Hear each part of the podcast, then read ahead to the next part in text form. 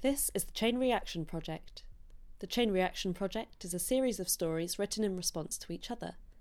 A story is passed to the next writer in the chain, and they respond to it with another story, as loosely or as closely as they wish.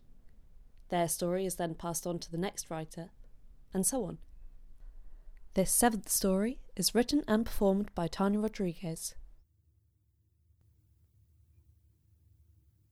I'm smiling and waving. Smile, smile, keep smiling. Wave. Just one look. Look back, my love. One last look, my little one. It's better this way. I can't pretend any more. That look of disappointment on your face when you come home from school and I'm still in my pajamas. The house dark, your cereal bowl on the table, crusty. It's like you switch off your light when you walk in our front door. My little girl, your magic gone. TV on. I muster myself. Oh, my body aches.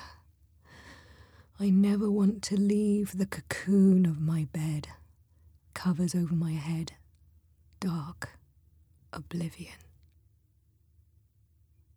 I wanted help. How to ask for it? Nothing was wrong with my life. A handsome, successful husband, a beautiful daughter, a lovely house. I should be so happy. Ungrateful bitch. Why aren't you happy? Look around you, so much suffering in the world. What's wrong with you? Nothing. But I couldn't do it. Couldn't be mum, let alone super mum. Take her away, someone, take her away. She's making me crazy. Take her away.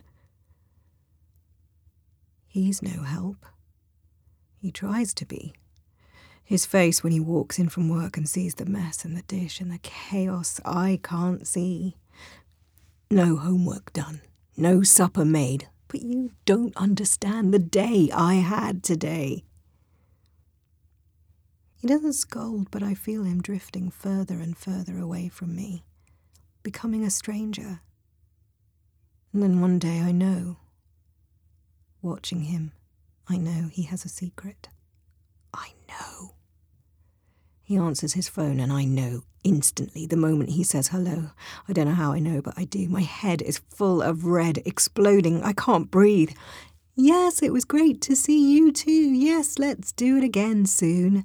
Can't talk right now. Yes, let's catch up soon. Innocuous. But I know. I just know. Who was that you were talking to? Oh, just work. He's casual. The beginning of the end. I've lost him. He's gone. I'm too tired to fight. Go. I give in. I'm nothing. Oblivion.